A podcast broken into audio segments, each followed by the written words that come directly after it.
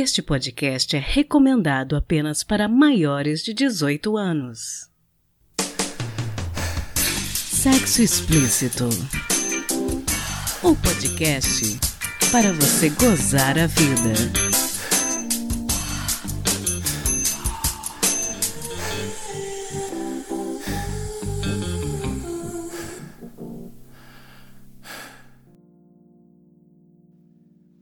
Taradinhos e taradinhas. Esse é o Sexo Explícito, seu podcast para você gozar a vida, e eu sou sua apresentadora, Priscila Armani, tentando trazer um pouco de prazer para você. Hoje eu recebo mais uma vez o psicólogo e sexólogo mineiro Rodrigo Torres. Você tem um trabalho muito bacana na clínica em Belo Horizonte, a Sextima. Conta um pouquinho pra gente do serviço que vocês prestam. É, a gente tem consultórios aqui na Pampulha, a gente está é, focado em atender individualmente a casais, né, pessoas adultas, é, com, nas questões sexuais nos conflitos relacionais. Temos né, hoje pessoas da nossa equipe também atendendo em sexualidade, em psicoterapia. Estamos num processo de crescimento, é, gostamos muito do trabalho que proporcionamos, porque nosso objetivo é proporcionar saúde, saúde é, psíquica, saúde sexual, é, melhorar a qualidade de vida dos casais. Então a gente trabalha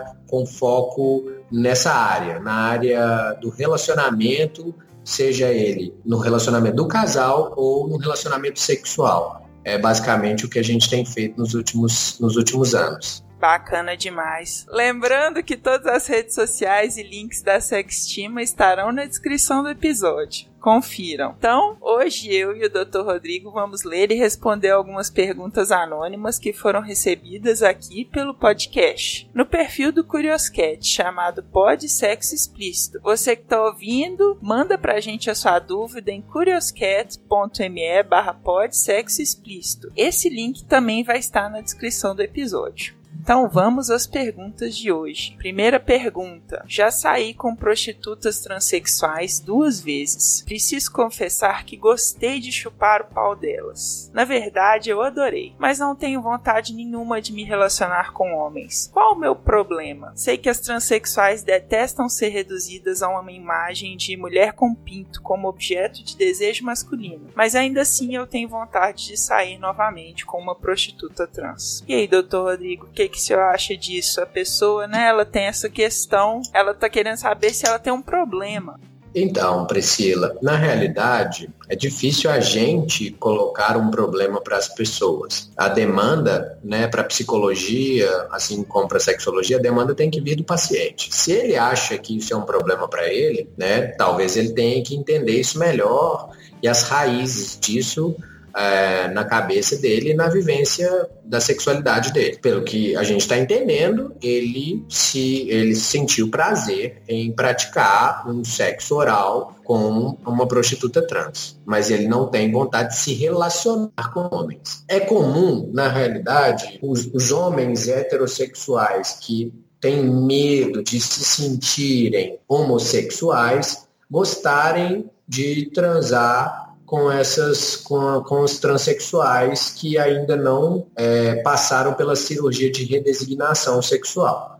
Né? Então, muitas dessas transexuais, inclusive, ou desses transexuais, aí tem que ver né, até se são transexuais mesmo, ou se são apenas é, fetiches como drag queens ou coisas desse tipo. A gente tem que entender melhor o conceito disso tudo, mas é, eu, eu acho que muitos homens têm ah, o fetiche de transar, né? Teriam fetiche de transar com um homem, mas precisam que a imagem é, seja associada a uma mulher. Né? Então ali tem realmente, é, ele diz que as, as transexuais detestam ser reduzidas a uma imagem de mulher com pinto. Mas é, é como a maioria desses homens as veem, é, como objeto do desejo masculino. Agora, elas também são prostitutas, ou seja, elas estão usando o corpo delas para ganhar dinheiro através desse desejo masculino. Então, como assim elas não querem se colocar como objeto do desejo, mas são prostitutas?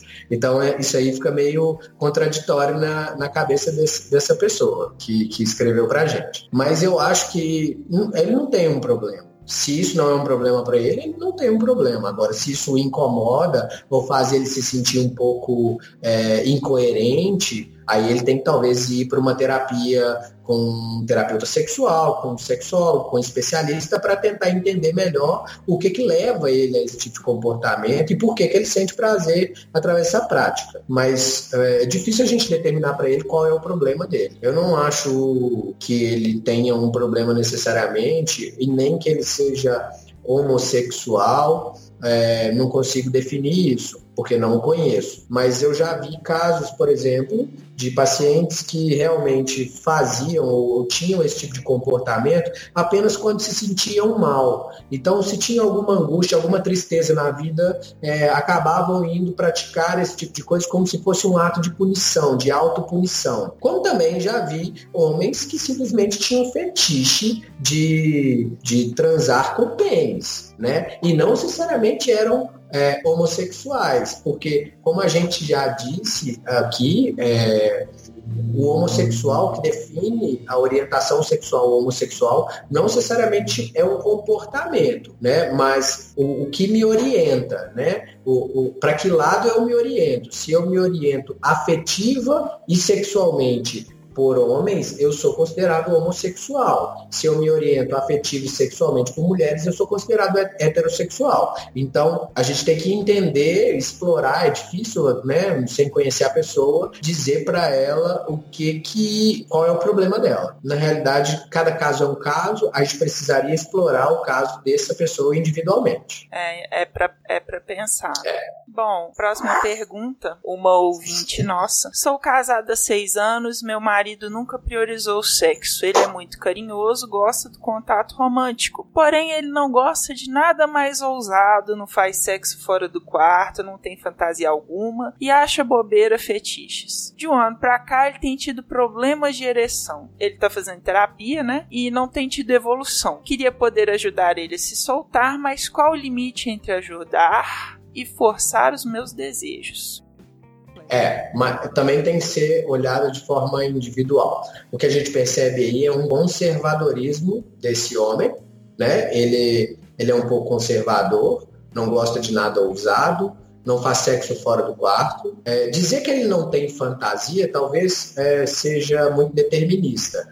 Talvez ele tenha fantasias, mas não consegue expressá-las. E banaliza os fetiches exatamente porque não consegue lidar muito bem com isso. É, é preciso entender, explorar. Às vezes tem alguma questão aí inconsciente ou alguma questão da infância é preciso entender melhor esse homem. É, é, é, importante a gente ver também que existe um problema de ereção. E ele está fazendo terapia sem evolução. Agora, com quem que ele está fazendo terapia? Isso é muito importante a gente dizer, Priscila. Para tratar problemas sexuais, é importante que as pessoas procurem especialistas. É, se você vai fazer, se você tem um problema de ereção e vai fazer terapia com um psicólogo, eu sou psicólogo também, mas sem a especialização em sexologia ou em terapia sexual, um psicólogo comum, um psicólogo sem especialidade, ele tem pouquíssimas ferramentas para tratar esse tipo de, de situação. Então é importante perceber com quem que ele está fazendo terapia, porque se não está tendo evolução, talvez ele não esteja fazendo terapia com alguém que entenda sobre o assunto de forma objetiva, que tenha conhecimento. Porque o conhecimento da sexologia é um conhecimento antigo, é um conhecimento de mais de 50 anos. Porém, poucos psicólogos saem da universidade com esse conhecimento na bagagem.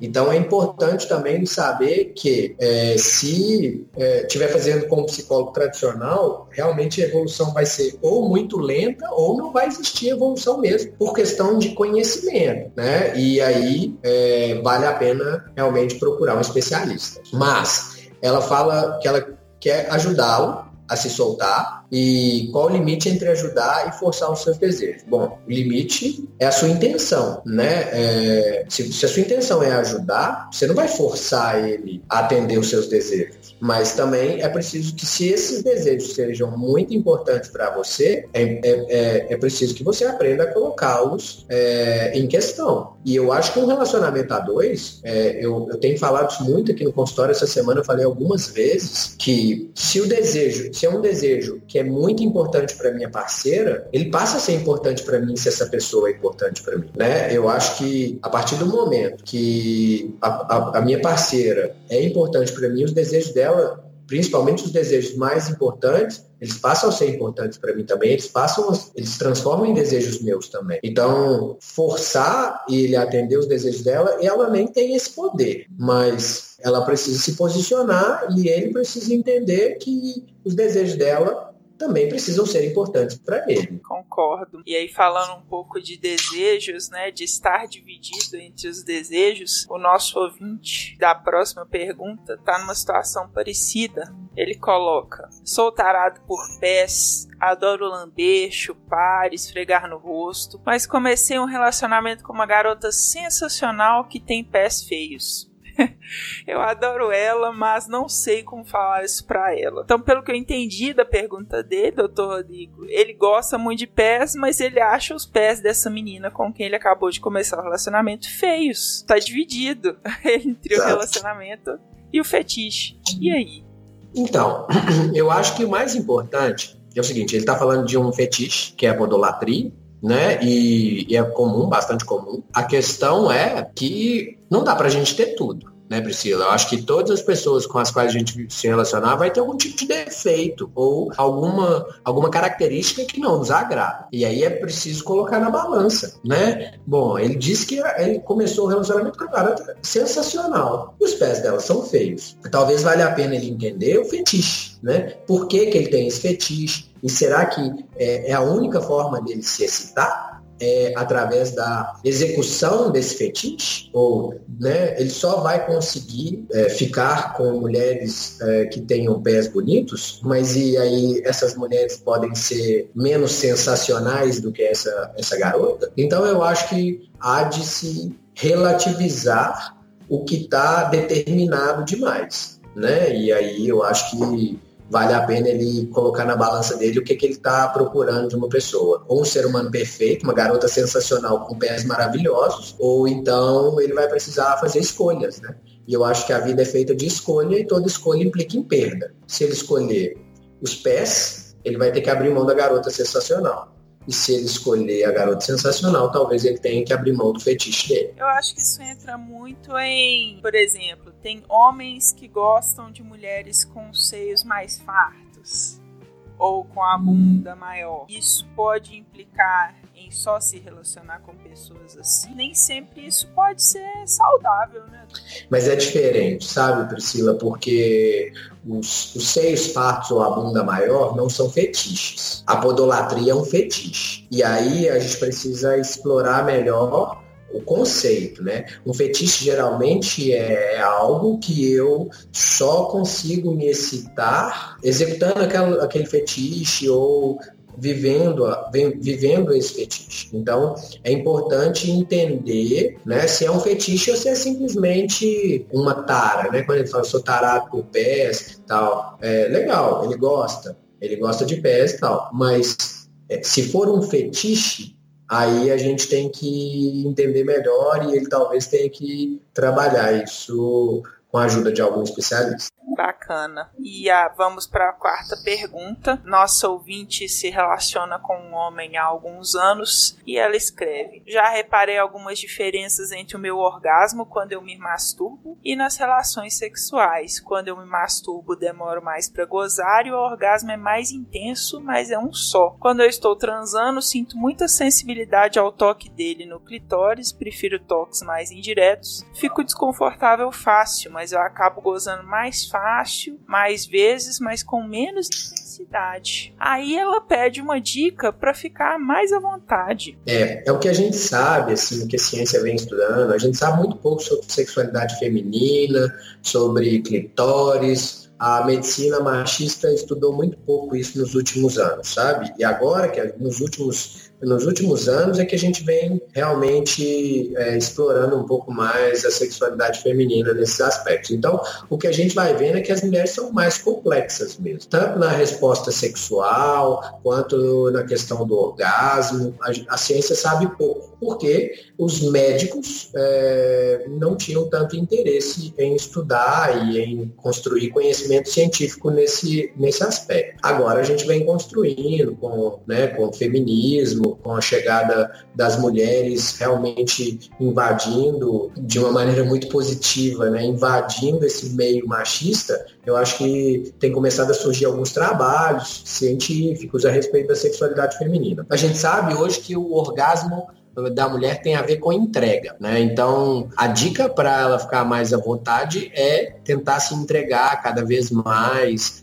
é, e tal. E também acho que é delicada essa história de a gente determinar que todas as vezes precisa ser do mesmo jeito. Eu acho que o orgasmo da mulher ele, ele varia de acordo com o dia que ela tá, com a intenção que ela tá e como o parceiro dela é, se posiciona. É, então, eu acho que aqui ela tá, talvez ela tá condicionando ou solidificando demais essas diferenças entre o orgasmo quando ela se masturba e o orgasmo que ela tem nas relações sexuais. Tudo bem, é, vai ser diferente mesmo, porque num ela tá sozinha e no outro ela tem uma outra pessoa ali. Para você ver que é diferente, né? né? Ela, ela demora mais para gozar sozinha, claro, tem menos estímulos mentais, vamos dizer assim, mas ela coloca mais pressão no clitóris e o orgasmo é mais intenso. Mas um só. Quando ela está transando, ela tem muita sensibilidade ao toque do, do parceiro no clitóris. Quer dizer, ela tocando, tudo bem. O parceiro tocando é muito mais sensível. Ela prefere toques indiretos, fica desconfortável facilmente, né? E aí ela vai se ajeitando e acaba gozando mais fácil, mas é menos intenso. Essa ela goza várias vezes. Tem um, eu descobri, assim, através de algumas pacientes, eu descobri um, um site chamado ohmygodyes.com, que é um site onde tem algumas temporadas, alguns vídeos é, de mulheres ensinando práticas de masturbação e habilidades de toques no clitóris, toques indiretos, é, práticas como chegar perto do orgasmo, parar, chegar perto do orgasmo, parar, chegar perto do orgasmo, parar para que o orgasmo, na hora que ele vem, ele venha com mais intensidade. Então, existem técnicas né? E eu acho que agora a gente está desenvolvendo essas técnicas com a chegada dessas mulheres mesmo se impondo e se colocando nesse lugar de o meu prazer é importante. Tem que ser levado em consideração a despeito da pornografia que só fala do prazer masculino e que a gente nunca sabia se a mulher estava ali porque ela queria ou se ela estava ali porque ela estava sendo meio obrigada a isso. Então, a chegada dessas mulheres para se posicionarem na sexualidade tem ajudado demais a gente construir conhecimento. E a gente tem que saber que a gente ainda está nessa construção. Então, é muito difícil dizer para ela o que fazer para ficar mais à vontade. Ela precisa relaxar, ela precisa se divertir e entender que cada dia é um dia, que não é porque aconteceu ontem que vai acontecer hoje e não é porque não aconteceu hoje ontem que não vai acontecer hoje. Ah, sensacional! Esse site é muito legal mesmo. Eu vou colocar na descrição do episódio também. E alguma palavra final para os nossos ouvintes? Transem com prazer, com vontade, com desejo, com saúde. É, acho que a sexualidade está aí para a gente viver. O que eu acho que a gente precisa é construir novos modelos é, de sexo e principalmente os modelos mentais. A gente ainda está perpetuando mitos e tabus a esse respeito e precisamos desconstruir esses mitos e tabus, enfrentando-os e criando novas práticas. Então é isso, gente. Espero que tenham gostado. Não deixem de mandar a sua pergunta pelo curioscat.me barra explícito. Vocês também podem entrar em contato com a gente pelo e-mail sexoexplicitopodcast.gmail.com E agora nós temos um grupo no Telegram telegram.me barra SEPOD.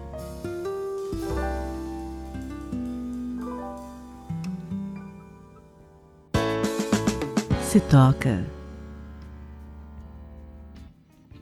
E aí, taradinhos e taradinhas? Hoje eu vou falar do Muchacha Caliente, gel para massagem corporal sensual que eu ganhei da ASOS durante a gravação do nosso décimo episódio. Se você ainda não ouviu, vale a pena voltar duas casas e dar uma escutada. Apesar de gostar e usar os produtos da ASOS, eu tenho que reforçar que eu não estou sendo patrocinada. Então eu tenho a liberdade de dar as minhas opiniões com sinceridade. O Muchacha Caliente é um gel beijável que tem a proposta de aumentar o desejo e o prazer, excitando e aquecendo. A mulher aplica no clitóris e ou na região íntima e convida o parceiro ou a parceira a lhe dar um beijo sabor morango. Eu não sei se tem outros sabores além do morango hot. Esse foi o que eu ganhei e no site eu não vi nenhum outro. Eu não recomendo para o sexo oral masculino porque, na minha opinião, o homem talvez não goste de aplicar esse gel na região íntima. É um gel quente mesmo, de verdade, rapidinho, a gente sente um calor na bacurinha, é bem estimulante, um temperinho a mais, para quem gosta de uma pimentinha. Mas para os homens, eu acho que talvez ele seja quente demais porque ele realmente esquenta a região. E eu não acho que muitos homens queiram ou até mesmo aguentem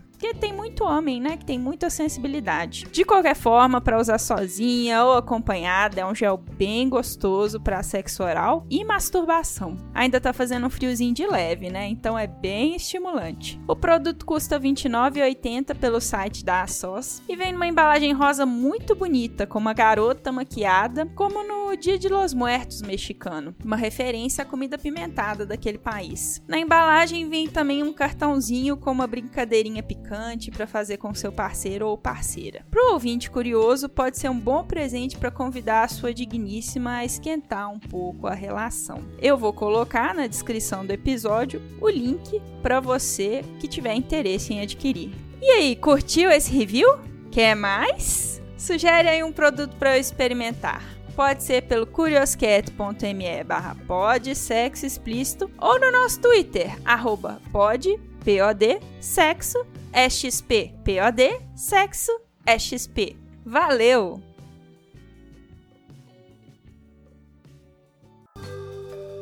E esse foi mais um episódio do podcast Sexo Explícito. Foi bom para você? Com a edição da Cafeína do podcast Papo Delas, colaboração do Mogli do Galera do Hall e Big Tree e artes visuais da Júlia Brasolim do podcast Terapeuta, eu me despeço de vocês, pedindo que mandem suas dúvidas sobre sexo e sexualidade anonimamente pelo curioscat.me barra pod sexo explícito. E você pode me ouvir em qualquer agregador de podcast de sua preferência, além de iTunes, Spotify e na Rádio Senhas, é claro Claro! E aí, o que você está esperando? Bora gozar a vida? Beijo!